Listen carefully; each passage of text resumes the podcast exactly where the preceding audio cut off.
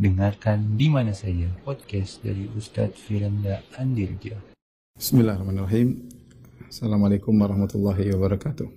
Alhamdulillahi ala ihsanih wa syukru lahu ala taufiqihi wa amtinani. Asyhadu an la ilaha illallah wahdahu la syarika lahu ta'ziman li sya'ni wa asyhadu anna Muhammadan abduhu wa rasuluhu da'ila ridwani. Allahumma salli alaihi wa ala alihi wa ashabihi wa ikhwani. Ikhwan akhwat, para pemirsa yang dirahmati Allah Subhanahu wa taala, jamaah Masjid Sunnah Bintaro yang dirahmati Allah Subhanahu wa taala. Kita melanjutkan bahasan kita dari Syarah Al-Aqidah Al-Wasithiyah dan insyaallah pada kesempatan kali ini kita akan bahas tentang uh, bahaya sembarang mengkafirkan ya. Karena kita tahu dampak dari mengkafirkan sangat berbahaya. Ketika kita mengatakan seorang kafir berarti darahnya halal untuk ditumpahkan, hartanya halal, Kemudian dia kalau meninggal tidak boleh dikuburkan di kuburan kaum muslimin, sembelihannya juga haram. Kemudian uh, dia tidak mewarisi dan tidak diwarisi.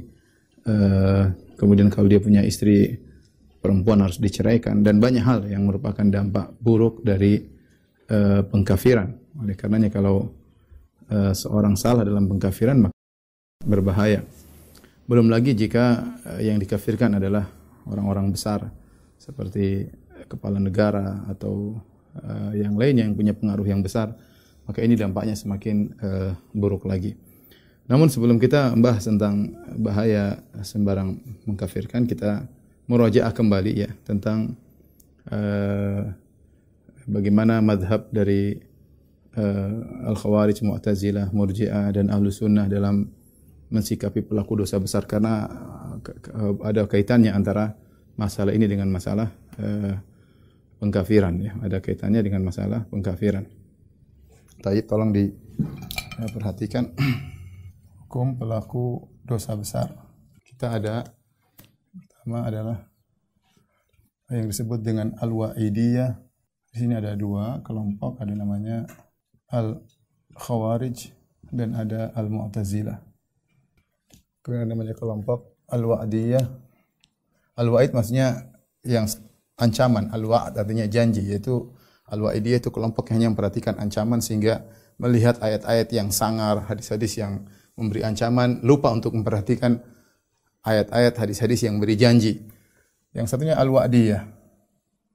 Kebalikannya hanya melihat kepada ayat-ayat yang memberi janji ya, yaitu hanya melihat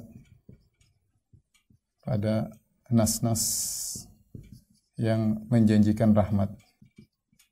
Kalau yang ini hanya memandang, melihat nas-nas yang mengancam. Al-Wa'idiyah maksudnya adalah uh, Al-Murji'ah. Maksudnya adalah Al-Murji'ah. Al-Murji'ah uh, kita pernah bagi menjadi pertama Gulatul Murji'ah.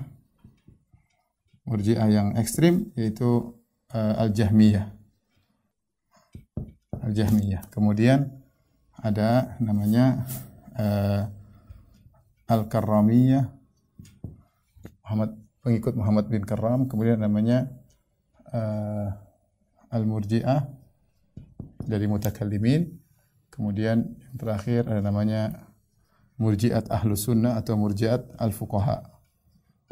Ini sudah kita singgung kemarin mengenai definisi iman, tapi sekarang kita akan bahas tentang uh, bagaimana sikap mereka terhadap pelaku dosa besar. Tentunya di sini ada ahlus sunnah wal jamaah, ahlus sunnah wal jamaah.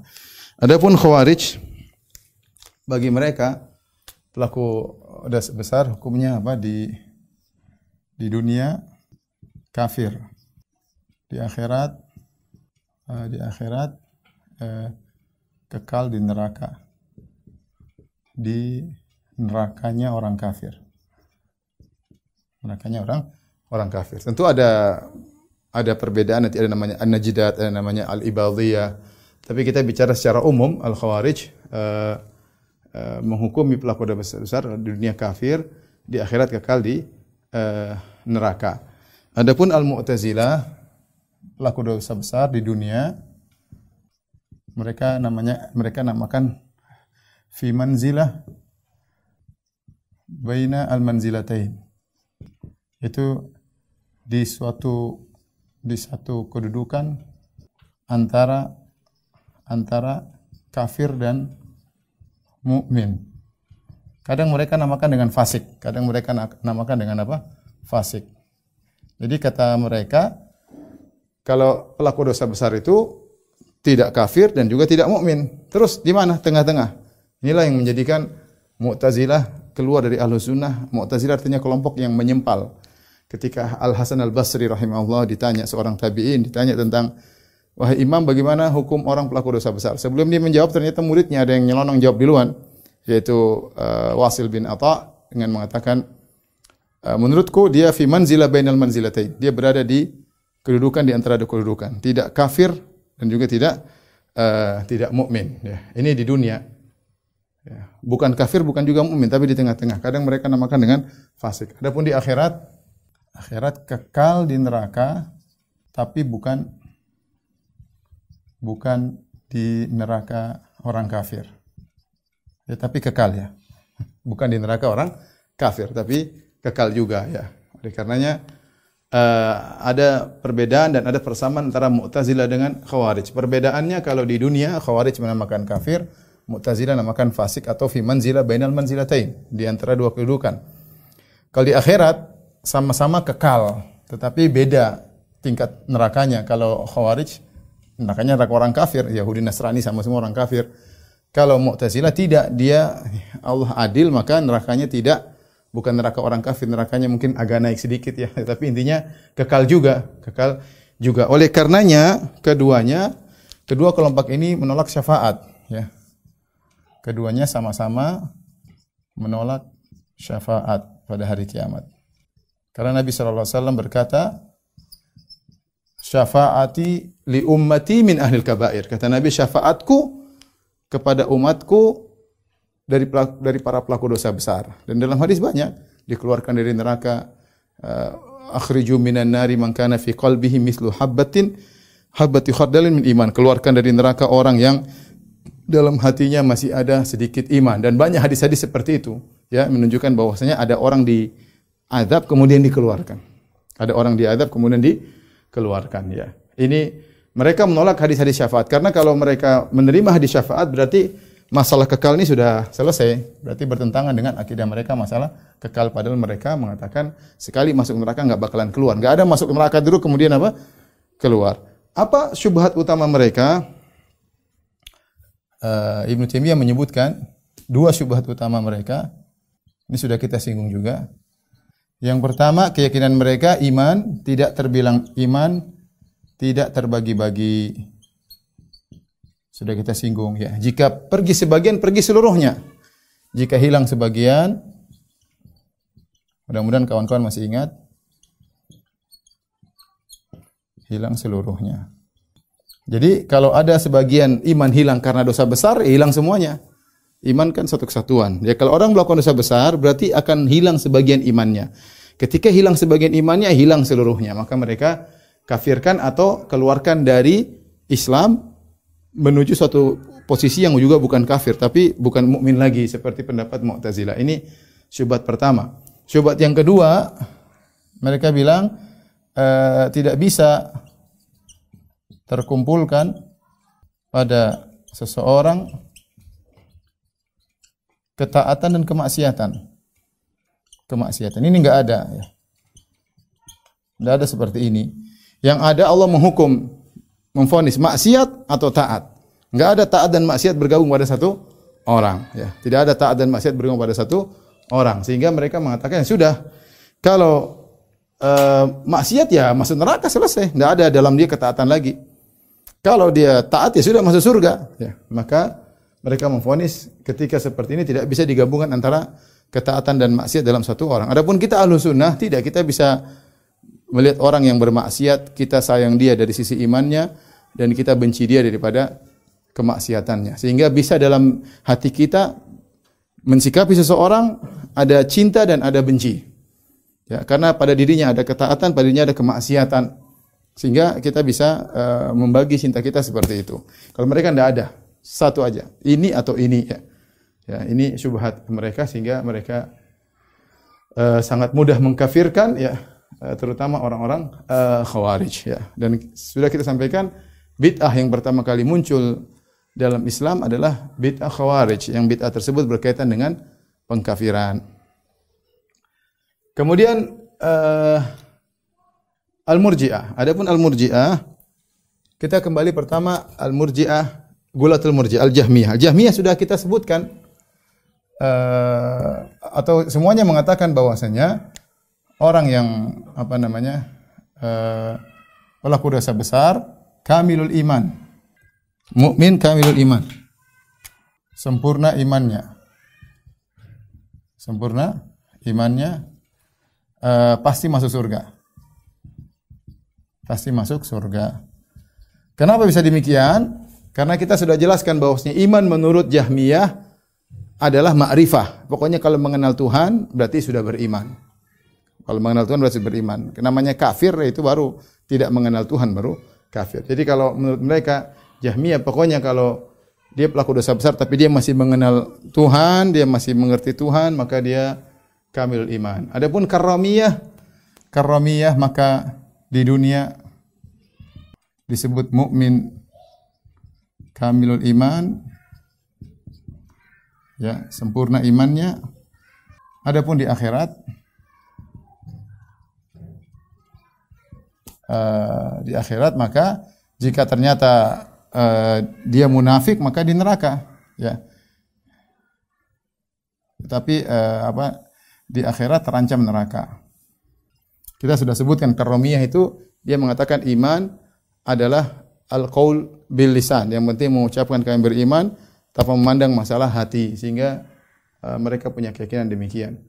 Kemudian uh, adapun al-murji'ah ya al-murji'ah ya mereka sama mengatakan bahwasanya uh, orang yang uh, melakukan dosa besar di dunia disebut dengan mukmin kamilul iman. Sama sempurna imannya sempurna uh, imannya ya adapun di akhirat ya maka uh, berdasarkan didapat dalam buku-buku mereka bahwasanya mereka mengatakan juga terancam dengan neraka ya. Di akhirat eh, terancam dengan neraka. Murji'atul fuqaha juga sama ya. Di dunia dikatakan juga sempurna imannya adapun di akhirat terancam neraka. Terancam uh, uh, neraka. Nanti perbedaan mereka dengan ahlu sunnah dalam masalah takfir nanti akan kita jelaskan ya. Akan kita jelaskan. Adapun ahlu sunnah pelaku dosa besar maka di dunia disebut mukmin naqisul iman, mukmin yang kurang imannya. Kurang imannya. Di akhirat ya tahta masyiatillah tergantung itu terancam dengan neraka tapi tidak pasti terancam dengan neraka ya di bawah di bawah kehendak Allah. Jika Allah berkehendak Allah maafkan. Jika Allah tidak berkehendak Allah akan azab. Tapi terserah Allah Subhanahu uh, wa taala ya. Kita rincikan lagi ya. Di bawah kehendak Allah jika Allah berkehendak Allah ampuni. Jika tidak, maka Allah azab. Maka diazab. Kalaupun diazab tidak kekal. Kalaupun diazab tidak kekal. Taib. Uh, ini akidah Ahlussunnah wal Jamaah, semua pelaku dosa besar tidak tidak bisa kita pastikan dia pasti masuk neraka. Misalnya ada seorang meninggal dalam kondisi minum khamar. Apa kita pasti masuk neraka? Jawabannya tidak. Karena Allah mengatakan innallaha la yaghfiru bih wa yaghfiru ma duna dzalika liman yasha. Allah mengampuni dosa Allah tidak mengampuni dosa kesyirikan dan Allah mengampuni selain dosa kesyirikan. Selama dosa tersebut bukan dosa yang mengkafirkan, maka uh, di bawah kehendak Allah. Bisa jadi Allah ampuni, bisa jadi Allah azab. Kalaupun Allah azab maka tidak kekal. Kenapa? Karena dosanya bukan kekafiran. Tapi tidak bisa kita pastikan orang meninggal berzina pasti masuk neraka. Kita bilang enggak, di bawah kehendak Allah. Terserah Allah maafkan atau enggak terserah Allah. Karena itu bukan kekufuran. Ada orang meninggal dalam kondisi durhaka kepada orang tua, dalam kondisi uh, merampok, ya. Apakah kita bilang pasti neraka? Jawabannya tidak pasti. Terserah Allah Subhanahu wa taala. Tetapi ingat di sini Ahlus Sunnah mengatakan datang ayat-ayat yang menunjukkan Allah mengampuni dan datang ayat-ayat yang menunjukkan Allah mengazab. Jadi ketika kita mengatakan uh, di bawah kehendak Allah, apa maksudnya? Sunnah meyakini pasti ada sekelompok yang diampuni. Pasti ada sekelompok orang yang diampuni, pelaku dosa besar orang yang diampuni dan pasti ada pula ada sekelompok orang yang diazab. Kenapa? Karena ada dalil-dalil yang menunjukkan demikian. Ada yang Allah ampuni dan ada dalil menunjukkan pelaku tauhid ternyata diazab banyak sekali dalil-dalilnya. Ya. Sehingga kita bisa pastikan ada yang diampuni oleh Allah. Ya, ada dan ada yang pasti diadab oleh Allah. Nah, setiap orang yang meninggal melakukan dosa besar, kita nggak tahu masuk yang ini atau masuk yang ini. Kita bilang terserah kehendak Allah. Tetapi pun kalau dia diazab, maka tidak akan kekal dalam neraka jahanam karena dia tidak melakukan uh, kekafiran. Dia tidak melakukan kekafiran. Taib uh, ini kira-kira uh, hukum pelaku dosa besar ya. Pelaku dosa besar saya ulangi secara sederhana. Uh, khawarij pelaku dosa besar di dunia kafir di akhirat kafir kekal dalam nerakanya orang kafir. Mu'tazilah dunia tidak dikatakan kafir tapi bukan mukmin juga bukan kafir tapi tengah-tengah. Di akhirat kekal tapi di neraka yang bukan neraka orang kafir, mungkin neraka atas sedikit. Eh, sama-sama keduanya menolak syafaat pada hari kiamat karena syafaat melazimkan ada orang dikeluarkan dari neraka. Kata mereka nggak ada. Sekali masuk neraka nggak bisa keluar ya. Syubhat mereka tadi iman tidak bisa terbagi-bagi. Kalau hilang sebagian hilang seluruhnya dan tidak bisa terkumpulkan pada seorang ketaatan dan kemaksiatan. Tidak ada ya taat atau maksiat saja. Allah menilai mana yang mendominasi. Jadi tidak ada tergabung keduanya. Adapun Murji'ah rata-rata mereka mengatakan di dunia adalah kamilul iman, sempurna. Adapun masalah di akhirat maka ada berbeda-beda seperti karomiyah. Kalau ternyata yang dimaksud karomiyah adalah munafik maka dia pasti di neraka kekal di dalamnya. Tapi kalau ternyata tidak munafik maka terancam neraka ya. Ini saya tambahkan di akhirat terancam neraka kecuali munafik maka kekal. Karena menurut karomiyah orang munafik juga dikatakan orang beriman di dunia, tapi hukum dunia, hukum akhirat berbeda. Kalau Jahmiyah tidak sempurna imannya pasti masuk surga, pasti masuk surga. Adapun Murji'ah dan Murji'atul Fuqaha di dunia disebut sempurna iman di akhirat maka bisa terancam dengan uh, neraka jahanam. Taib. Apa bedanya antara Murji'ah dengan Ahlu Sunnah? Kalau kita bahas tentang masalah pengkafiran, pengkafiran ya masalah takfir. Pengkafiran semua sepakat namanya kafir adalah lawan daripada iman. Namanya kafir lawan daripada iman. Namun karena definisi iman menurut ahlu sunnah, iman adalah qaul wa amal, i'tiqad tiga. Perkataan, perbuatan, dan keyakinan. Berbeda dengan murjiah, murjiah iman adalah hati doang. Hati doang ada ada dengan perkataan, tapi amal tidak. Semua murjiah sepakat amal bukan bagian daripada iman. Amal bukan bagian daripada iman. Kaul pun kaul la ilaha illallah. Kaul yang dimaksud adalah kaul asyhadu an la ilaha illallah wa rasulullah. Selain itu maka tidak dikatakan iman. Oleh karenanya mereka hanya mengatakan orang kafir itu cuma dua, ya. Takfir menurut pengkafiran uh, kita apa namanya? Kita bagi ya. Murji'ah Ya. Secara umum bahwasanya pengkafiran cuma dua, yaitu disebut dengan uh, uh, apa namanya kafir takzib dengan pendustaan pendustaan atau pengingkaran. Yang kedua adalah al-juhud. Juhud itu uh, sudah tahu benar tapi apa namanya? ngeyel ya. Sudah tahu benar, sudah tahu benar tapi uh, tapi mengingkari. Kalau takzib tidak tahu tetap mengingkari. Jadi mereka membatasi pengkafiran cuma dua, takfir dengan takzib dan takfir dengan juhud. Kenapa? Karena menurut mereka namanya pengkafiran hanya berkaitan dengan hati. Ya, hanya berkaitan dengan hati. Namanya mengkafirkan itu adalah yang membatalkan membatalkan tasdik iman di hati. Iman di hati. Ini bedanya. antara uh, Murji'ah dengan Ahlus Ahlus Sunnah adapun Ahlus Sunnah ya. Ahlus Sunnah takfir bisa macam-macam ya, bisa ada takfir takzib, takfir juhud karena mengingkari, karena mendustakan, ada taf, tak, apa takfir dengan al-i'rad berpaling ya. Dikasih tahu tidak mau maka malah ber, berpaling ya. Tapi intinya ahlu sunnah itu intinya bisa mengkafirkan karena amal ya. Bisa mengkafirkan karena amal dan perkataan. Jadi ada amal-amal yang dikerjakan bisa menimbulkan kekufuran. Contoh amal misalnya apa? Kafir karena amal misalnya istihza mengejek agama.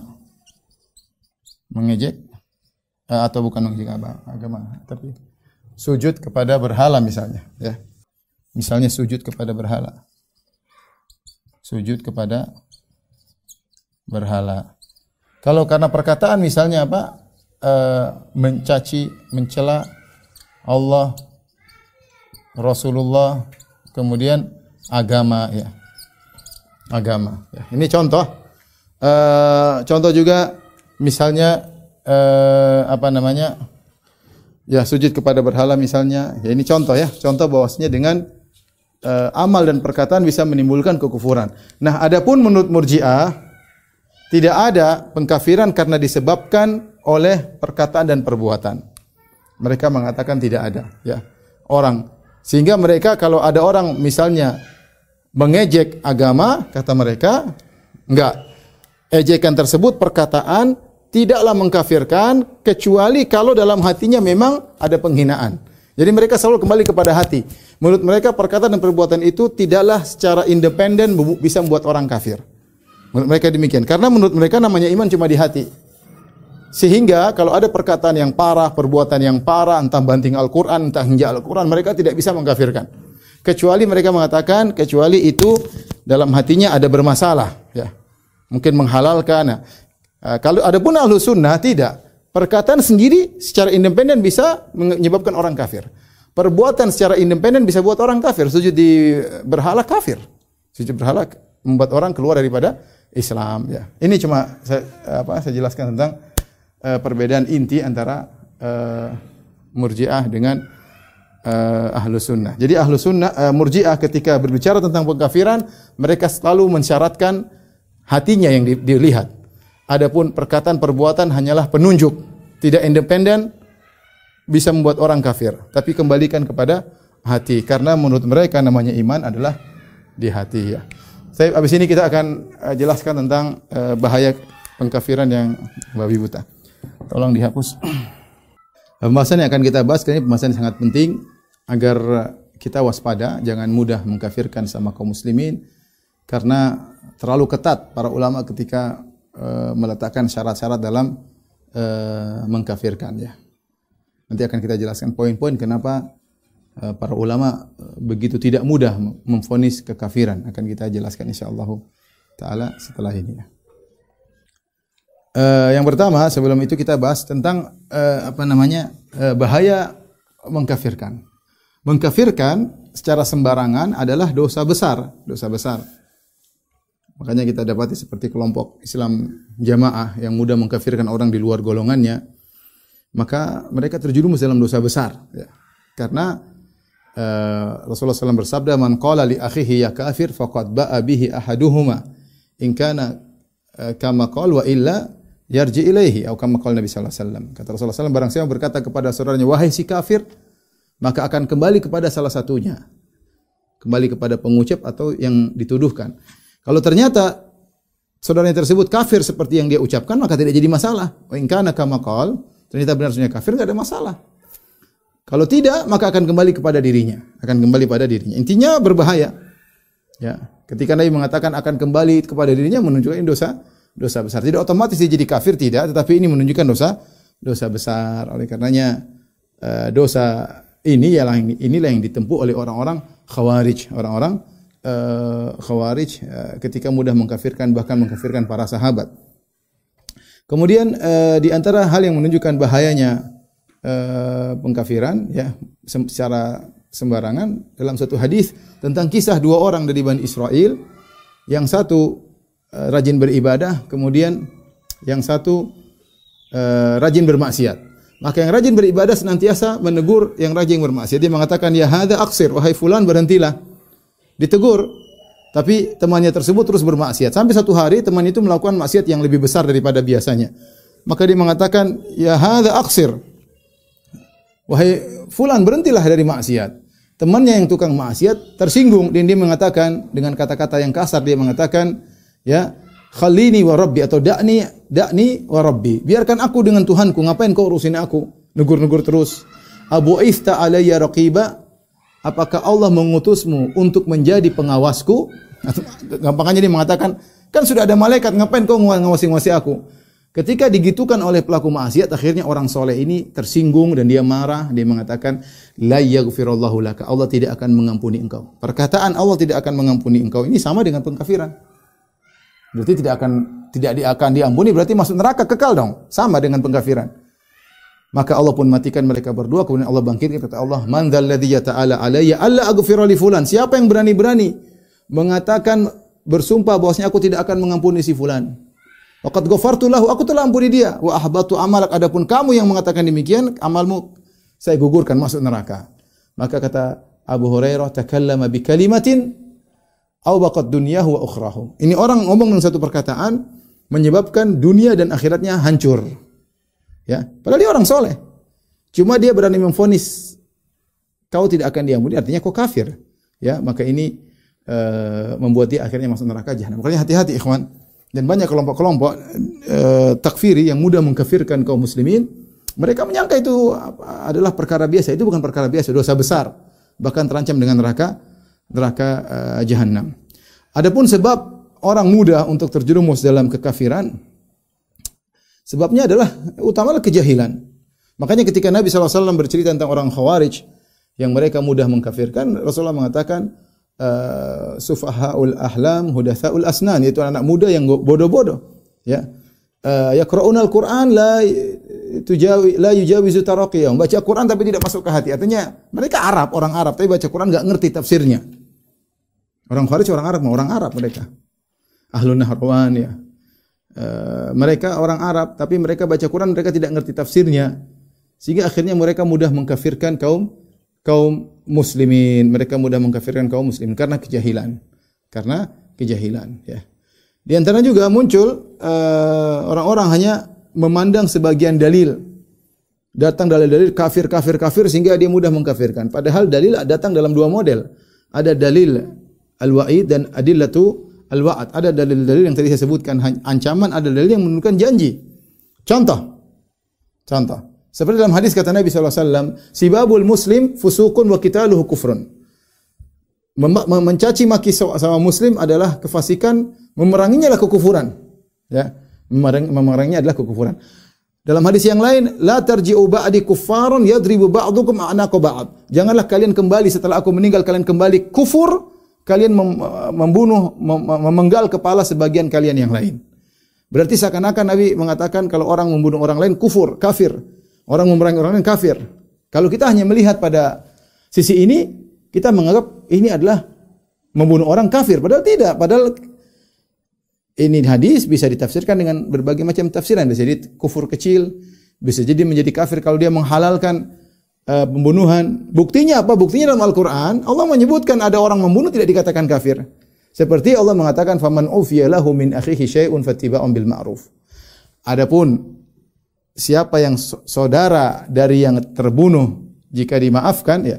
Di sini Allah menamakan orang yang membunuh dianggap sebagai saudaranya yaitu ukhuwah fil Islam. Faman ufiya lahu min akhihi syai'un. Barang siapa yang diampuni dari saudaranya. Jadi uh, orang yang membunuh dianggap saudara bagi yang sudah meninggal atau saudara dari wali orang yang meninggal tersebut. Ya, di sini meskipun dia sudah membunuh masih dikatakan saudaranya.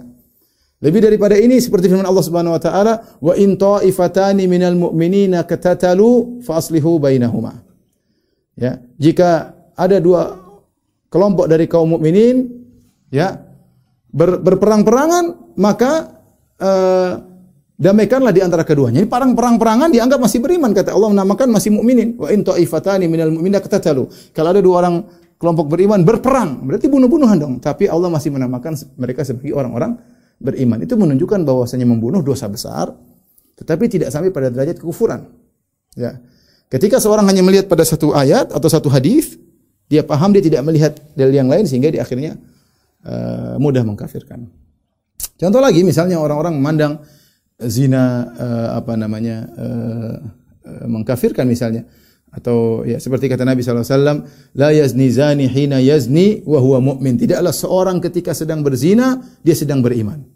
Wala yasriku sariq hina yasriq wa huwa mu'min. Tidaklah seorang pencuri ketika sedang mencuri dalam kondisi beriman wala yashrabul wala yashrabu syaribul khamr hina yashrabuha wa huwa mu'min tidaklah seorang peminum khamr ketika sedang minum khamr dalam kondisi beriman kalau begitu kafir dong kalau orang hanya melihat hadis tersebut sebagaimana orang khawarij hanya melihat hadis tersebut mereka memandang kafir tapi kalau kita lihat hadis-hadis yang lain ternyata tidak demikian.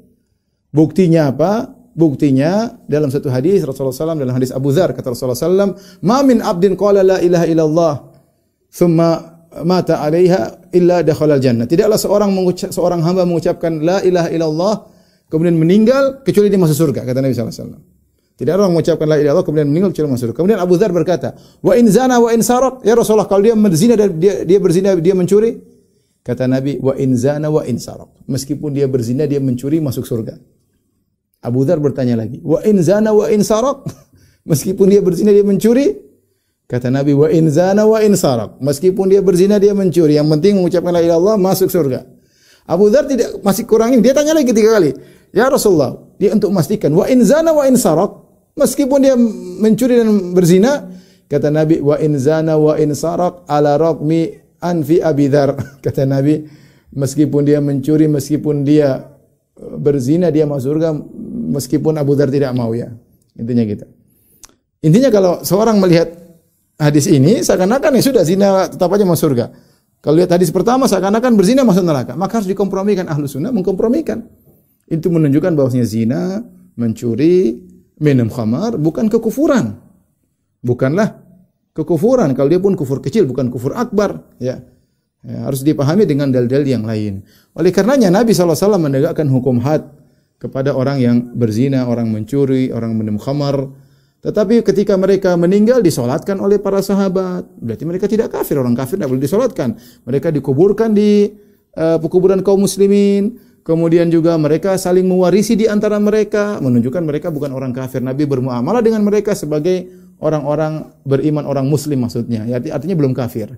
Ya, maka kalau seorang hanya memandang pada satu dalil saja seperti orang khawarij karena kebodohannya baca sebagian dalil kafir kafir kafir sehingga mudah untuk uh, mengkafirkan. Terlebih lagi ternyata dalam terkadang lafal-lafal kafir maksudnya kufur nikmat, terkadang maksudnya kufur nikmat seperti ketika Nabi sallallahu alaihi wasallam mengatakan eh, ya ma'syaran nisa tasaddaqna fa innakunna aktsara hatta bi jahannam wahai para wanita bersedekahlah kalian karena kalian banyak penghuni neraka jahanam. Sebagian wanita berkata, "Lima Rasulullah, kenapa kami banyak penghuni neraka jahanam?" Kata Nabi, "Fa inna kunna takfurnal ashir." Karena kalian uh, apa namanya? kufur kepada uh, kebaikan ya. Kufur maksudnya kufur kufur nikmat bukan kufur uh, bukan kufur akbar. Contoh lagi misalnya seorang melihat firman Allah wa lam yahkum bima anzalallah fa ulaika humul kafir. Dan ini ayat dipegang oleh orang-orang Khawarij. La hukma illa lillah. Mereka berdalil ayat seperti ini. Ya. Barang siapa yang tidak berhukum dengan hukum selain Allah, maka mereka orang kafir. Lihat, Muawiyah dan Ali bin Abi Thalib berhukum dengan hukum manusia, bukan hukum Allah. Mereka berhukum dengan tahkim al-hakamain, yaitu Abu Musa al-Asy'ari dengan uh, Amr bin As. Maka Ali dan Muawiyah kafir dan semua yang sepakat semuanya kafir. Padahal ayat tersebut turun tentang orang-orang Yahudi yang tidak mau berhukum dengan hukum Taurat. Ya bukan kepada orang-orang Islam. Ya, maka hukum asal kalau orang Islam yang melakukannya hukumannya adalah hukum kufur asgar bukan kufur akbar. Ya, bisa menjadi kufur akbar kalau ada syarat-syaratnya. Maka coba lihatlah bagaimana Najasyi. Ibnu Taimiyah rahimahullah ketika berbicara tentang Najasyi ini yang sangat menakjubkan. Najasyi siapa dia? Dia seorang Nasrani. Dia raja di Habasyah. Kemudian dia masuk Islam. Ketika dia masuk Islam, apakah dia kan memegang hukum seluruhnya? Apakah dia bisa berhukum dengan hukum Allah? Enggak bisa. Dia nggak bisa, dia tetap berhukum dengan hukum yang berlaku. Dia tidak mampu merubah hukum yang berlaku dengan hukum Allah, nggak mampu. Kenapa? Karena dia cuma sendiri atau segelintir orang. Sampai-sampai ketika dia meninggal tidak ada yang sholatkan. Makanya Nabi sholat goib. Tapi apakah Nabi mengatakan dia kafir tidak bisa menjalankan hukum Islam di negaranya, hanya mikir dunia? Enggak, dia tidak bisa, tidak mampu. Bahkan Nabi mengatakan uh, apa namanya? Uh, mata abdun saleh, telah meninggal seorang hamba yang saleh. Rasulullah mengatakan istighfiru li akhikum. Kita apa namanya? mohon ampunan pada saudara kalian. Nabi memuji Najasyi, ya. Padahal dia tidak bisa menegakkan hukum hukum Islam. Oleh karenanya tidak semua orang yang tidak menegakkan hukum Islam kemudian otomatis kafir. Ada kondisi-kondisi yang buat mereka tidak bisa melakukan. Bahkan terkadang mereka tidak berusaha sama sekali. Bahkan mungkin mereka dapat pahala ketika mereka berusaha memperbaiki hukum menuju yang lebih dekat dengan Islam.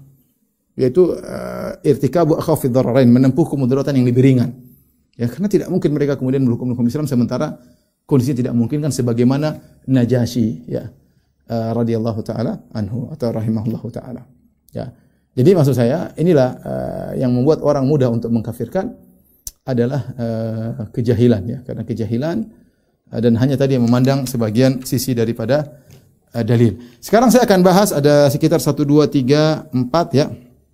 Empat sebab kenapa para ulama uh, tidak mudah untuk mengkafirkan. Tidak segera untuk mengkafirkan ya. Dan ini rata-rata diambil dari penjelasan Syekhul Islam Ibnu Taimiyah rahimahullahu taala sebagian dari Ibnu Hajar rahimahullahu taala. Apa sebab-sebab para ulama tidak mudah mengkafirkan ya? Uh, yang pertama ya perbedaan antara takfir al-mutlak ya. Mutlak dengan takfir muayyan. Apa maksudnya? Ini istilah biar kawan-kawan tahu ya.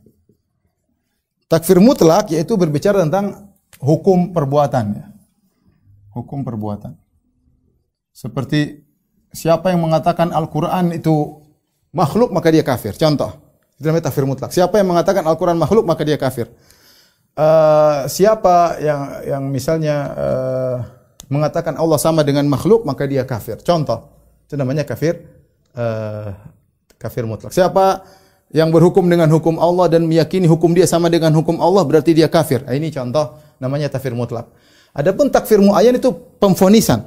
Muayyan maksudnya pemfonisan pada individu tertentu. Pemfonisan pada individu tertentu. Nah ini ini tidak ini ya butuh persyaratan ya. Ini butuh persyaratan. Jadi kaidah tidak semua orang gampangannya begini, tidak semua tidak setiap eh, tidak setiap orang yang terjerumus dalam kekafiran dalam kekafiran otomatis dia kafir. Tidak tidak tidak otomatis orang melakukan syirik berarti di orangnya musyrik tidak tidak tidak otomatis. Ini namanya mutlak. Benar. Siapa yang berdoa kepada mayat musyrik itu hukum kafir mutlak, takfir al mutlak. Tapi ketika si fulan berarti kalau begitu dia kafir. Oh enggak itu lain lagi hukumannya. Kita harus ada ikomatul hujah ada syarat-syaratnya. Untuk memfonis secara individu dia kafir. Namanya takfir muayyan. Mengkafirkan secara fonis individu. Dalilnya apa? Adapun dalil dalilnya tentang kisah sahabat yang dalil kisah sahabat yang minum khamar sahabat yang minum khamar ini sahabat ini minum khamar ya kecanduan khamar sehingga dia selalu didatangi datang di, di cambuk kemudian datang lagi dicambuk lagi berapa kali berulang sampai dikatakan Ma aktsara ma yu'tabihi terlalu sering dia didatangkan dicambuk. Allahumma anhu ada sahabat yang mengatakan laknat Allah kepadamu. Laknat Allah kepadamu. Ya. Taib. Peminum khamar secara hukum secara hukum mutlak dilaknat. Ini kisah sahabat yang minum khamar dan Nabi melarang minum melaknat dia. Kata Nabi, "La anhu, jangan kau laknat dia." Ma alimtu illa annahu yuhibbullaha wa rasulah. Jangan kau laknat dia. Saya tahu orang ini cinta kepada Allah dan Rasulnya. Dia minum khamar dilaknat oleh sahabat lain kata Nabi jangan kau laknat dia. Jangan kau fonis. Hukum hukum umum boleh, hukum mutlak boleh. Ketika kau mentakyin memfonis maka hukumnya berbeda. Kata Nabi jangan. Kenapa? Ada penghalang untuk dia dilaknat, dia cinta kepada Allah Rasulnya kata Nabi sallallahu alaihi wasallam. Baik, saya kasih gambaran kisah sahabat yang minum khamar lalu dilaknat oleh sahabat lain. Lalu Nabi tegur, lalu Nabi tegur. Nabi melarang laknat tersebut. Nabi melarang laknat tersebut. Tapi kita ingin praktekkan kita bicara tentang khamar. Khamar secara hukum mutlak, hukum mutlak peminumnya terlaknat. Peminumnya terlaknat. Bukankah Rasulullah SAW kata dalam hadis, la'ana Rasulullah SAW fil khamri asyara. Rasulullah SAW melaknat 10 orang berkaitan dengan khamar. 10 orang dilaknat oleh Nabi SAW. Siapa aja? Peminumnya. Uh, asiruha yang memeras anggur untuk menjadi khamar wa mu'tasiruha yang nyuruh peras anggur untuk jadi khamar syaribuha yang minum khamar wal hamil yang membawa khamar wal mahmulatu ilaih yang dibawakan khamar kepadanya saqiha yang menuangkan khamar juga Ya. Kemudian apa? al laha yang membeli. al lahu yang dibelikan. Akilu samanahu yang makan hasil khamar. Ini semua 10 orang dilaknat. Maka tidak diragukan peminum khamar dilaknat. Ini hukum mutlak. Namun ketika difoniskan kepada seorang sahabat, ternyata tidak mesti. Tidak mesti peminum khamar pasti terlaknat. Enggak. Jadi ini dalil. Uh, jadi ketika di ketika di foniskan kepada seseorang tertentu kepada orang tertentu maka ada persyaratan, maka ada persyaratan. Bisa jadi ada halangan. Seperti sahabat tadi dia minum khamar tapi Nabi bilang janganlah anak dia. Kenapa? Ma'alim tu illa annahu yuhibbullah wa rasulah. Aku tahu dia cinta kepada Allah Rasulnya sehingga tidak bisa dilaknat. Maka para ulama berdalil dengan kisah ini bahwasanya hukum umum tidak melazimkan pemfonisan. Hukum umum tidak melazimkan pemonisan. Ya, dan prakteknya banyak. Mana prakteknya? Prakteknya seperti contohnya Al-Imam Ahmad. Praktek salaf. Imam Ahmad. Imam Ahmad eh, rahimahullahu taala ya mengatakan barang siapa mengatakan Al-Qur'an itu makhluk maka kafir. Imam Ahmad mengatakan demikian. Bahkan sepakat ulama yang mengatakan Al-Qur'an makhluk maka dia kafir. Ini akidahnya Mu'tazilah. Bahkan di zaman Imam Ahmad, Khalifah Makmun, Al-Makmun, memaksa masyarakat untuk mengucapkan Al-Quran untuk makhluk. Kalau enggak mau mengucapkan Al-Quran makhluk, karena dia dipengaruhi oleh Ibnu Ahmad bin Abdi Duat, tokoh Mu'tazilah atau Jahmiyah, maka dia memaksa masyarakat mengucapkan Al-Quran untuk makhluk. Kalau tidak mau, maka dihukum. Tapi Imam Ahmad tidak mengkafirkan Al-Makmun. Berarti hukum beda dengan fonis, beda. Ya, contohnya Imam Ahmad tidak mengkafirkan para penguasa para penguasa karena mereka jahil terpengaruh syubhat ya yang memaksa uh, masyarakat rakyat untuk mengatakan Al-Quran adalah makhluk. Padahal mengatakan Al-Quran makhluk adalah kekufuran. Contohnya lagi misalnya Ibn Taimiyah menyebut Imam Syafi'i. Imam Syafi'i rahimahullahu taala pernah berkata kepada Hafs Al-Fard dia juga mengucapkan Al-Quran itu makhluk, maka Imam Syafi'i mengatakan, kafarta billah. Kau telah kafir kepada Allah. Maksudnya, yaitu engkau telah melakukan kekufuran. Tapi Imam Ahmad, Imam Syafi'i tidak memfonis dia kafir. Imam, Imam Syafi'i tidak mensikapi dia sebagai seorang kafir. Tapi Imam Syafi'i mengingatkan, perkataanmu itu kafarta billah. Kau telah mengucapkan perbuatan kekufuran. Imam Syafi'i tidak mengkafirkan Hafs al-Fard yang mengatakan Al-Quran itu makhluk. Kemudian juga paling banyak imam adalah Ibn Taimiyah. Ibn Taimiyah. Ibn Taimiyah dalam banyak bukunya, mungkin saya akan nukilkan. Dia berkata kepada orang Jahmiyah, dia Hululiyah, dia mengatakan kalau saya berpendapat seperti kalian, saya kafir. Adapun kalian saya tidak kafirkan. Kenapa kalian ada syubhat kalian tidak ngerti? Tapi kalau saya yang berbicara seperti kalian, saya kafir. Karena saya di atas ilmu mengucapkan demikian. Karena kalian jahil, saya tidak kafirkan. Padahal perkataan Jahmiyah kekufuran. Demikian juga yang menakjubkan Imam Imam Ibn Taimiyah tidak mengkafirkan Al-Bakri. Al-Bakri ini ada Ibn Taimiyah punya buku Al-Rad Al-Bakri, Al-Istighatsa fi Rad Al-Bakri. Dicetak dua jilid, ada satu jilid. Al-Bakri ini menyatakan boleh istighatsa kepada mayat. Istighatsa kepada orang sudah meninggal, kepada Rasulullah SAW sudah meninggal, istighatsa berdoa, minta tolong. Dan ini kekufuran, syirik akbar. Bahkan Al-Bakri mengkafirkan Ibn Taimiyah. Bukan cuma di situ. Dia mengkafirkan Ibnu Taimiyah karena mencela dia. Tapi Ibnu Taimiyah mengatakan saya tidak mengkafirkan dia. Tapi Ibnu Taimiyah merasa dia ada syubhat. Perkataannya yang perkataan Al-Bakri kekufuran, kesyirikan, tetapi bukan berarti Al-Bakri langsung menjadi musyrik. Bahkan Imam Ibnu Taimiyah menulis buku bantah dia. Tapi Ibnu Taimiyah tidak mengkafirkan dia, ya. Ini menunjukkan Perhatian, uh, ada namanya takfir al-mutlak dengan takfir al-muayyan. Hukum umum tidak sama dengan hukum individu, person. Ya. Maka ini yang membuat seorang waspada tidak serta-merta orang terjerumus dalam kekufuran menjadi kafir. Tidak serta-merta orang terjerumus dalam kesyirikan menjadi musyrik. Ini poin pertama yang menjadikan uh, sebagian uh, ulama akhirnya tidak mudah mengkafirkan. Kemudian yang kedua, poin pertama, poin kedua yang membuat orang tidak segera mengkafirkan adalah hukum asal orang yang bersyahadat adalah muslim dengan yakin. Maka tidak boleh kita keluarkan tidak boleh kita keluarkan dia menjadi kafir kecuali juga dengan keyakinan, kecuali dengan keyakinan juga tidak boleh. Ya. Jadi kita punya kaidah al yakin la yazulu bisyak ini kaidah yang penting. Al yakin la yazulu bisyak. Keyakinan tidak di, di, dikalahkan dikalahkan dengan keraguan. Taib, seorang ketika mengucapkan asyhadu alla ilaha illallah Rasulullah, dia masuk Islam dengan yakin. Syarat orang muslim cuma mengucapkan itu, enggak ada macam-macam. Asyhadu alla ilaha illallah wa asyhadu anna muhammadar rasulullah. Sudah selesai, dia masuk masuk Islam. Ya. Kalau kita mau keluarkan dia dari Islam menjadi kafir, maka ini butuh keyakinan juga. Jangan jangan serta hanya sekedar kira-kira tanpa ada dalil yang pasti, maka tidak diperbolehkan. Dalil yang menunjukkan akan hal ini banyak. Uh, di antaranya ya Nabi SAW bersabda, "Man shalla salatana wastaqbala qiblatana wa akala dhabihatana." Ya.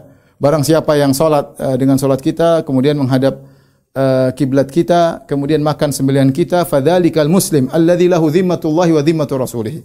Maka dia seorang muslim. Kalau dia salat, dia makan sembelihan kita, uh, kemudian dia juga menghadap kiblat, dia seorang muslim. Hukum asal dia seorang muslim. Kemudian juga dalil yang menunjukkan bahwasanya hukum asal kalau sudah bersyahadatain muslim, kisah Usama bin Zaid. Usama bin Zaid ketika dalam satu peperangan, maka dia mendapati ada seorang musyrik yang hebat dalam peperangan membunuh sebagian kaum muslimin. Maka dia pun kejar, akhirnya dia kejar orang musyrik tersebut bersama seorang Ansari. Ketika mengejar, tiba-tiba orang tersebut kalah. Ketika mau hantam orang tersebut, Rasul mengatakan, La ilaha illallah. Maka Ansari temannya Usama melepaskan pedang, nggak berani bunuh orang ini. Usama lanjut bunuh dia. Subhanallah. Akhirnya berita ini sampai kepada Nabi. Nabi marah. Nabi mengatakan, Aqatal tahu ba'da an qala la ilaha illallah. Ya Usama, kau bunuh dia setelah dia mengucapkan la ilaha illallah. Kenapa? Begitu orang itu mengucapkan la ilaha illallah, dia masuk Islam dengan keyakinan. Karena syarat masuk Islam cuma mengucapkan itu. Syahadu ala ilaha Rasulullah selesai. Ini orang sudah masuk Islam. Kenapa kau bunuh? Aqatal tahu ba'da an qala la ilaha illallah. Kau bunuh dia setelah mengucapkan la ilaha illallah. Kata Usama, ya Rasulullah, dia hanya ingin menyelamatkan diri. Buktinya dia sudah bunuh orang, kita mau bunuh dia bilang begitu. Berarti kelihatan sekali dia ingin menyelamatkan diri. Kata Nabi, hal syaqqaqta an qalbi. Kau buka hatinya? Kau tahu dia begitu? Kita disuruh untuk berhukum dengan zahir. Zahirnya mengucapkan Allah berarti dia muslim sejati. Tidak bisa kita kafirkan kecuali dengan dalil yang kafir. Eh, dalil yang jelas. Bukan ragu-ragu, bukan mungkin-mungkin. Enggak, jelas dia kafir, oke. Dia nginjak-injak Quran ya, oke, kafir. Gitu. Dia sujud ke berhala, kafir. Maki-maki Allah, maki-maki Nabi, kafir. Yang jelas, kalau enggak jelas, mungkin, mungkin, sepertinya, ah, bisa, anda bisa seperti itu. Bahkan dia sudah melakukan kesyirikan saja kalau masih ragu-ragu, kita harus tegakkan hujah. Tidak semua orang terjerumus dalam kesyirikan otomatis musyrik. Nanti kan? Sebagaimana kita jelaskan pada yang pertama ya. Kalau kita lihat orang ini, ketika dia mengucapkan la illallah, jelas-jelas dia ingin menyelamatkan diri. Bahkan kalau kita mau ngomong, zahirnya dia ingin menyelamatkan diri. Buktinya kalau sudah mau mati baru bilang. Kenapa nggak bilang dari awal? Tetapi Nabi marah sama Usama. Sampai Usama mengatakan, seandainya saya belum masuk Islam. Seandainya saya baru masuk Islam. Karena Rasulullah benar-benar marah. Ya dan marah. Kemudian juga misalnya dalam hadis Rasulullah SAW uh, eh, berkata, "Umir tu an qatilan nas hatta yashhadu an la ilaha illallah Muhammadur Rasulullah." Wa salatu zakat. Aku diperintahkan untuk memerangi manusia sampai mereka mengucapkan la ilaha illallah Rasulullah, menegakkan salat, membayar zakat, selesai. Selama zahirnya seperti itu dia muslim hukum asalnya. Hukum asalnya muslim. Contoh lagi bahkan lebih daripada ini. Ini dari tadi banyak ya. Uh, tadi apa? Kisah Usama. Kemudian hadis uh, Umir tu Aku diperintahkan untuk men, uh, apa namanya? Aku diperintahkan untuk memerangi manusia sampai mereka mengucapkan la ilaha Muhammad Rasulullah. Wa in qaluha kalau mereka sudah mengucapkan asamu minni dima'uhum. Asamu minni dima'uhum. Maka mereka harta mereka terjaga, darah mereka terjaga. Kemudian juga di antaranya sikap Nabi kepada orang munafik. Orang munafik dalam hukum Islam dia orang Islam. Dalam hukum dunia di dunia dihukumi orang Islam.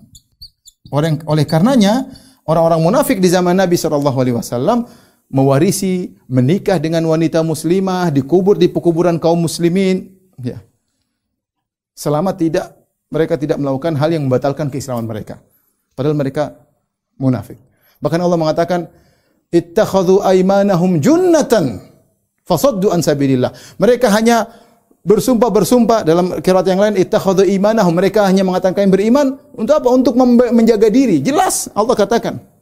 Dan jelas Allah mengatakan mereka dzalika bi annahum amanu tsumma kafaru. Mereka karena mereka beriman kemudian mereka kafir. Dalam hati Allah bicara hati mereka. Tapi zahir mereka mereka muslim. Mereka muslim dan Nabi mensikapi mereka dengan sikap seorang muslim. Nabi tidak mengatakan kamu kafir, enggak. Masalah hati urusan Allah Subhanahu wa taala.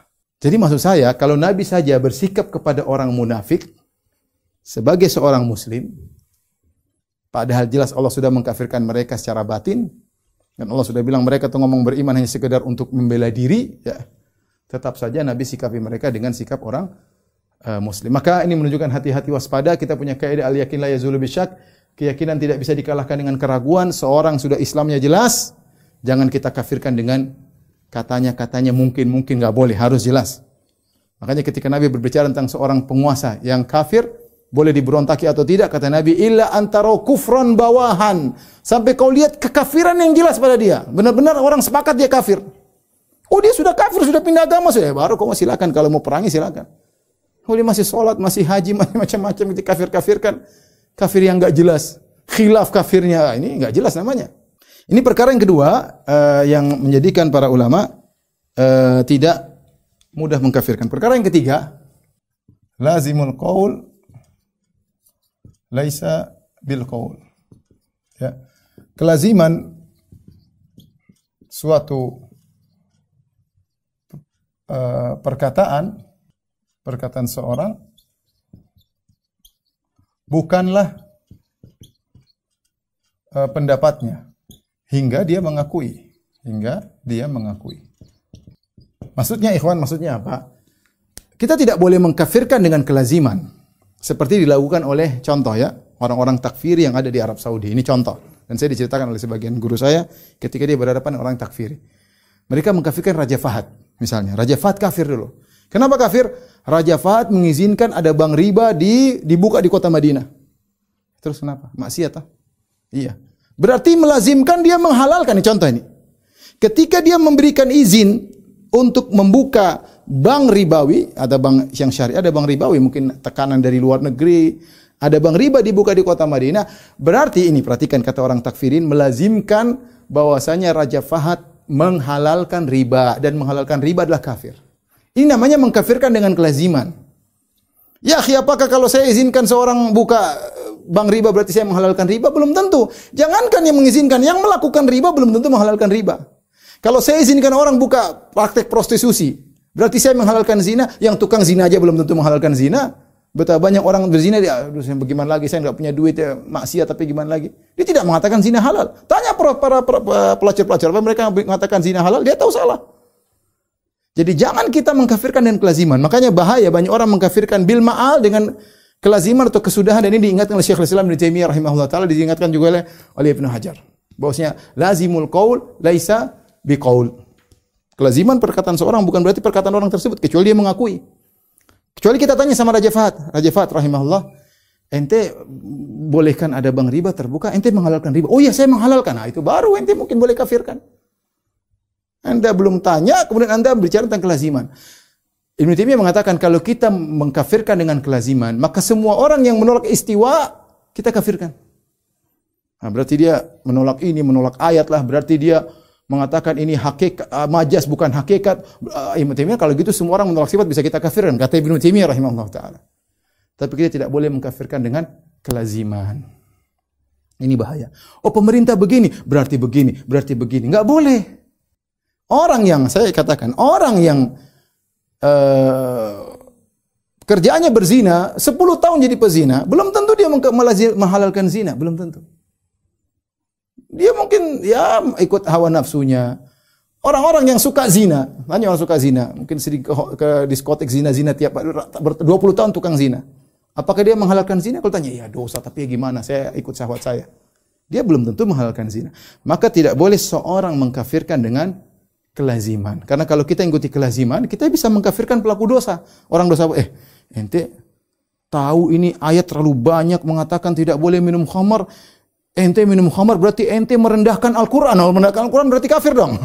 Ente merendahkan Allah, ente tidak mengagungkan Tuhan, berarti ente kafir. Nah, kalau kita memberikan, kalau kita mengkafirkan kelaziman, semua orang pelaku maksiat bisa kita kafirkan. Semua pelaku maksiat bisa kita kafirkan. Ini artis-artis kita kafirkan tuh. Joget-joget berarti tidak punya malu, itu berarti menganggap remeh syariat. Oh, kita kalau begitu caranya, semua orang kafir nanti. Tidak boleh. Ya. Maka tidak boleh mengkafirkan dengan kelaziman. Ya. Kemudian uh, di antara hal yang uh, penting juga yang terakhir ada uzur, uzur-uzur yang menghalangi pengkafiran. Uzur-uzur tersebut di antaranya adalah al-uzur bil jahal, uzur karena kebodohan. Uzur karena kebodohan. Uzur karena ketidaktahuan. Taib. Saya sebelum saya bicara panjang lebar, ijma ulama. Ini disampaikan oleh Ibnu Taimiyah rahimahullah, disampaikan oleh Ibnu Hazm dan yang lainnya. Ijma ulama ada uzur pada dua model manusia. Yang pertama baru masuk Islam, yang kedua tinggal di di daerah terpencil yang tidak ada ilmu di situ. Maksudnya apa? Ada orang masuk Islam, dia baru masuk Islam ternyata homer, oh homer halal, enak kok. Menghalalkan homer, kafir dong. Dia baru masuk Islam nggak ngerti. Dia nggak ngerti kalau riba itu haram, dia nggak ngerti. Ditanya, kamu kenapa riba? Emang riba haram? Riba halal kok. Eh riba nggak boleh. Masa dia nggak baru masuk Islam nggak ngerti. Baru masuk Islam kita kafirkan lagi. Eh, muslim, kafir. Baru masuk Islam kafir lagi. Ini nggak tahu mungkin dia nggak sholat dipikir sholat ya kalau oke okay, mau silakan nggak nggak. Jadi orang sepakat baru masuk Islam kalau melakukan kekufuran tidak kita kafirkan. Kenapa dia baru masuk Islam? Kenapa? Ada uzur dia nggak ngerti. Berarti uzur bil jahal itu ada. Ini di antara perkara yang disepakati. Ya tidak bisa kita ingkari ini disepakati. Semua ulama mengatakan demikian. Ibnu Taimiyah menukil ittifak kesepakatan. Atau orang yang tinggal di daerah terpencil tidak ada ilmu di sana, dia sudah berusaha ya gimana? Tidak terpikirkan ada ilmu yang seperti dia nggak ngerti.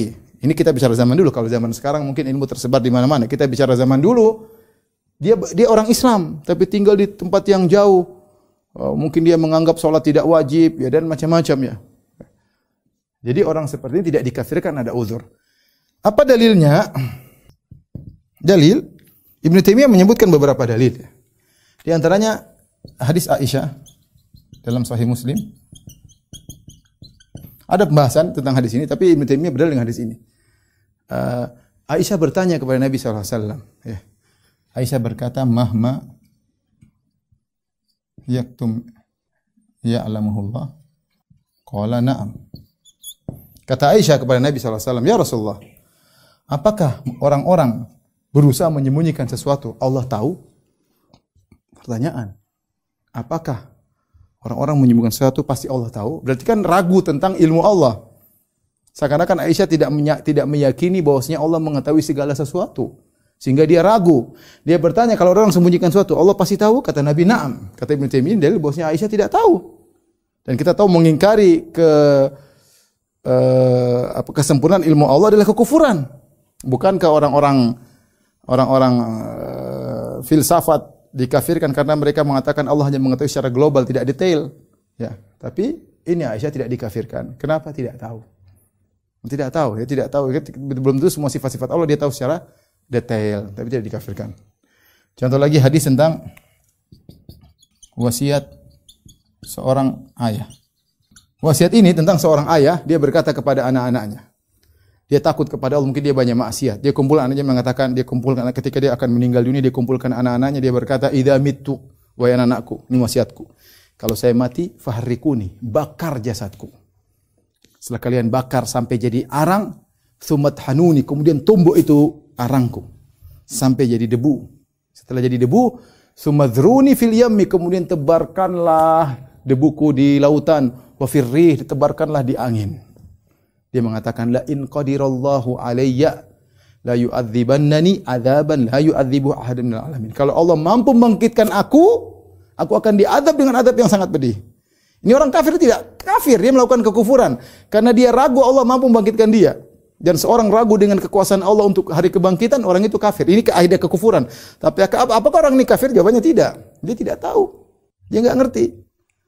Dia bilang kalau saya Allah mampu bangkitkan saya, waduh gawat, saya akan diadab dengan adab yang pedih. Akhirnya Allah bangkitkan kata Allah, ya ardu ijma'i ma fiki minhu, wahai bumi kumpulkan dia. Setelah dikumpul, dia hidup depan Allah tanya, maha malaka ala dhalik, apa yang buat kau berwasiat demikian? Kok ngomong kayak gitu? Kata dia, khasyataka rabb, karena saya takut sama engkau. Allah maafkan, maafkan dia. Ini dalil tentang uzur bil jahal, uzur bil bil jahal dan ada yang umum wa ma kunna mu'adzibin hatta naba'atha rasula. Intinya ini pembahasan panjang, ya ada khilaf di kalangan para ulama muasirin sekarang ya, tetapi saya lebih condong pada pendapat Ibn Taimiyah rahimahullahu taala apalagi kita sepakat dalam dua kondisi ini uh, orang apa namanya diberi uzur. Tinggal apakah benar-benar dia punya uzur atau tidak itu urusan belakangan. Tapi adanya uzur bil jahal menjadikan orang tidak kafir ada ya. Di antaranya ini. Nanti akan saya nukil perkataan Ibn Taimiyah rahimahullahu taala bahkan dalam masalah tauhid uluhiyah. Bahkan dalam masalah tauhid al-uluhiyah. Ini uzur bil jahal.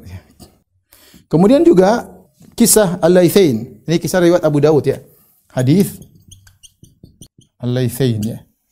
Ini hadis kisahnya dalam dalam Sunan Abi Dawud. Jadi ada seorang sahabat diutus oleh Nabi kalau tidak namanya Abu Jaham untuk mengambil uh, harta sedekah atau zakat. Kemudian dia ada masalah maka dia gampar seseorang maka akhirnya orang terluka. Kemudian akhirnya mereka datang kepada Nabi mereka berkata, Ya Rasulullah, kami ingin kisah atau pengganti karena kami sudah dipukul. Akhirnya Nabi mengatakan begini, e, bagaimana kalau kami berikan kalian begini-begini, sekian, sekian, sekian. Kalian ridho? Kata dia, kami ridho. Ini orang Arab Badui ini. Kalian ridho dikasih sekian, sudah cukup. Gantian pukulan tadi, sudah cukup. Saya akan umumkan ya sama masyarakat, kata kata Nabi. Saya akan kepada para sahabat, kalian ridho ya? Iya.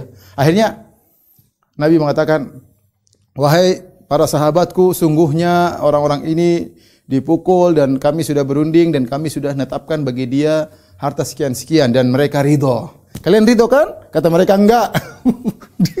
ini bilang enggak, tadi baru sepakat bilang ridho. Ini orang berarti kan mendustakan Nabi. ini kan orang, apa apakah dua orang ini kafir? Terus Nabi bilang, loh kalian enggak ridho. Kalau gitu Nabi naikkan lagi, begini, kalian ridho? Ridho, saya bilang sama orangnya, iya. Akhirnya, ini saya kasih dia sekian, dia ridho, kalian ridho? Baru dia bilang, iya kami ridho. Tapi ini perhatian kita, pertama kali Nabi tanya kalian ridho, dia bilang enggak, bohongin Nabi SAW. Ya. Berarti Nabi dibilang bohong sama dia. Tapi apakah dia kafir? Jawabannya tidak, karena diberi uzur karena dia orang Arab Badui, ada kejahilan pada mereka. Tidak mengetahui bagaimana agungnya Rasulullah Sallallahu Alaihi Wasallam. Ini contoh uh, al-uzur bil jahl.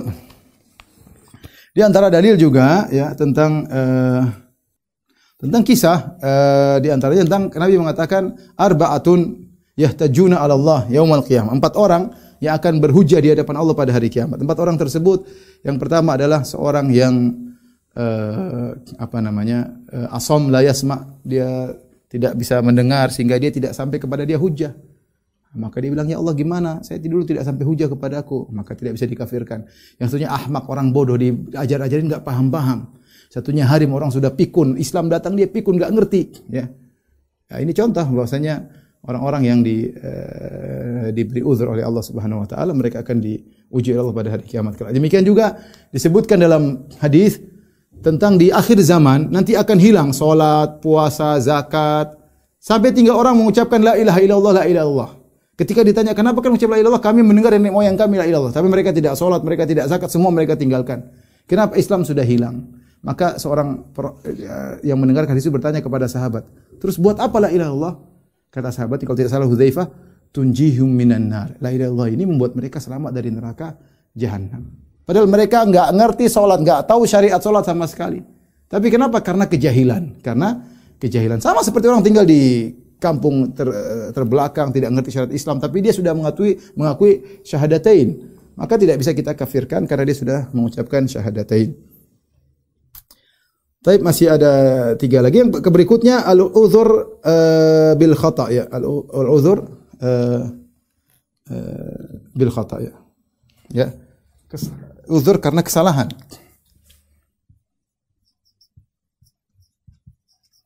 Khata itu maksudnya melakukan perbuatan yang tidak dimaksud, ya. Melakukan perbuatan yang tidak sengaja maksudnya, perbuatan tanpa maksud. Ya. Ini juga dalil uh, di, diberi uzur. Contoh dalilnya banyak. Dalilnya apa? Contohnya seperti lelaki yang gembira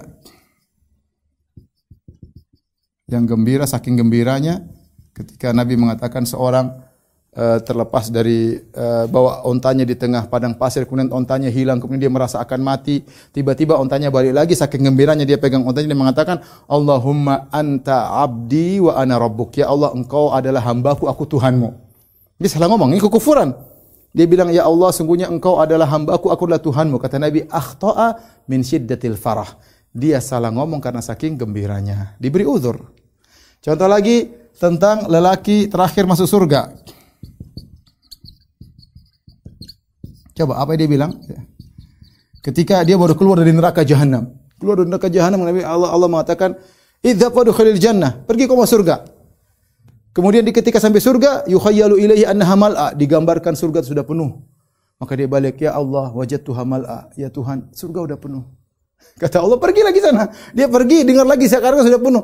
Ya Allah, surga sudah penuh, gimana mau masuk? Akhirnya Allah mengatakan, "Fa inna laka dunya wa asratu amsalha." Kamu ini ini penghuni penghuni surga yang paling terakhir, paling terakhir masuk. Allah mengatakan bagimu surga, bagimu seperti dunia 10 kali lipatnya.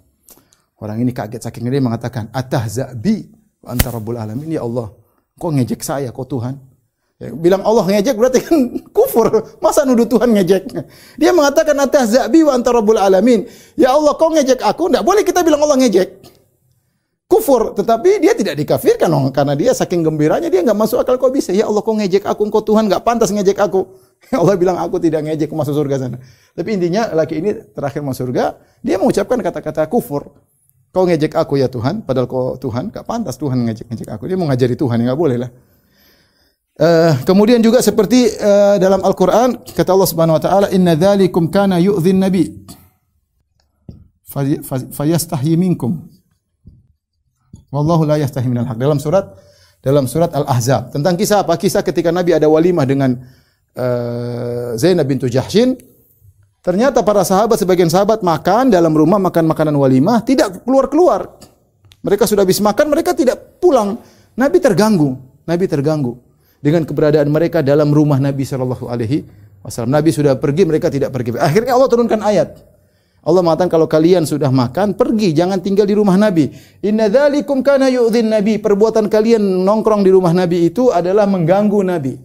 Mengganggu Nabi kekufuran enggak? Kekufuran sengaja ganggu Nabi.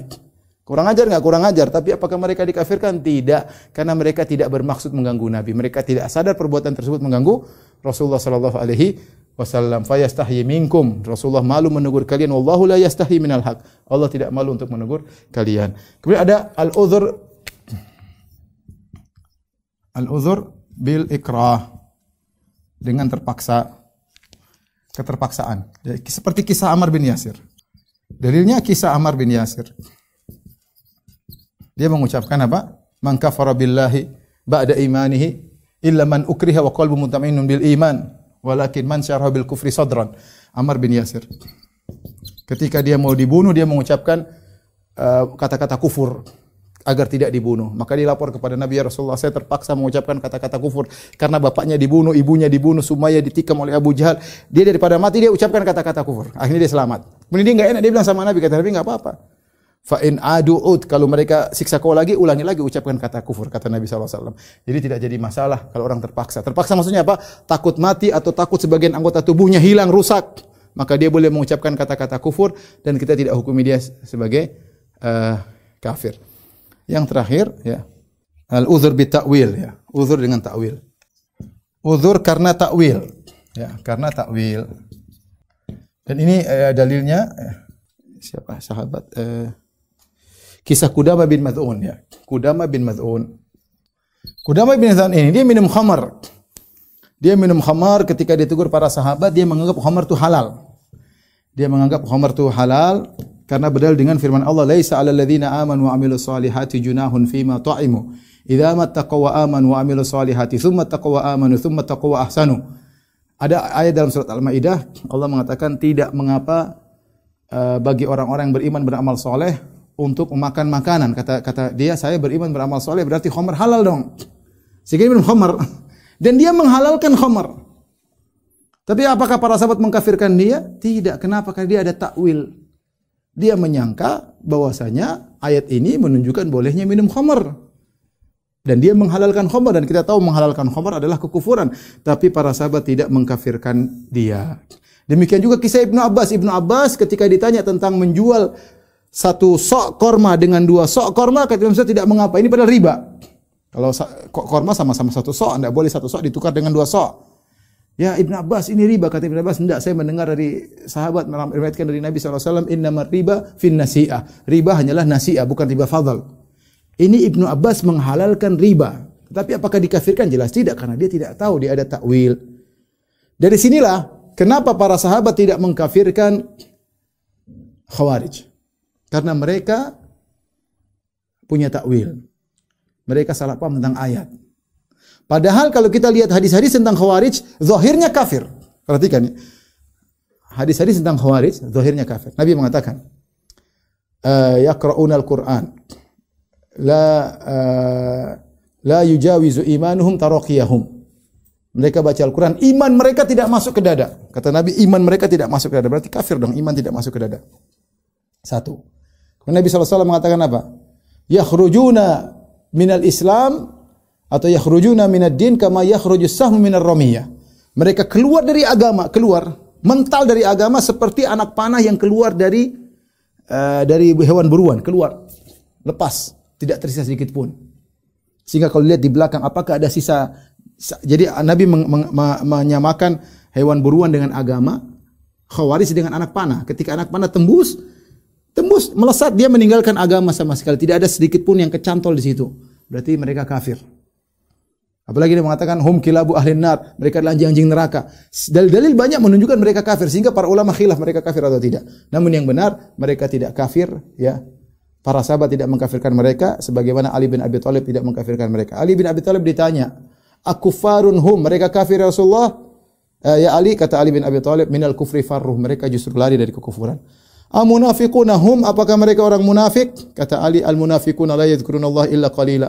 Orang munafik malas berzikir sementara mereka rajin berzikir. Terus mereka siapa? Kata Ali bin Abi Thalib ikhwanuna bagaw alaina. Mereka saudara-saudara kita tapi berbuat zalim kepada kita maka kita perangi. Baik, ini saja. Mungkin terakhir saya sampaikan ya terlalu panjang waktu kita ya. Tapi intinya saya sampaikan uh, Ibnu Taimiyah rahimahullah di antaranya Uh, sudah saya nukilkan sebagian, sebenarnya banyak nukilan Ibnu Taimiyah tapi waktu sudah lewat. Saya rasa sampai di sini aja dulu. Intinya hati-hati jangan mengkafirkan sembarangan karena itu merupakan dosa besar.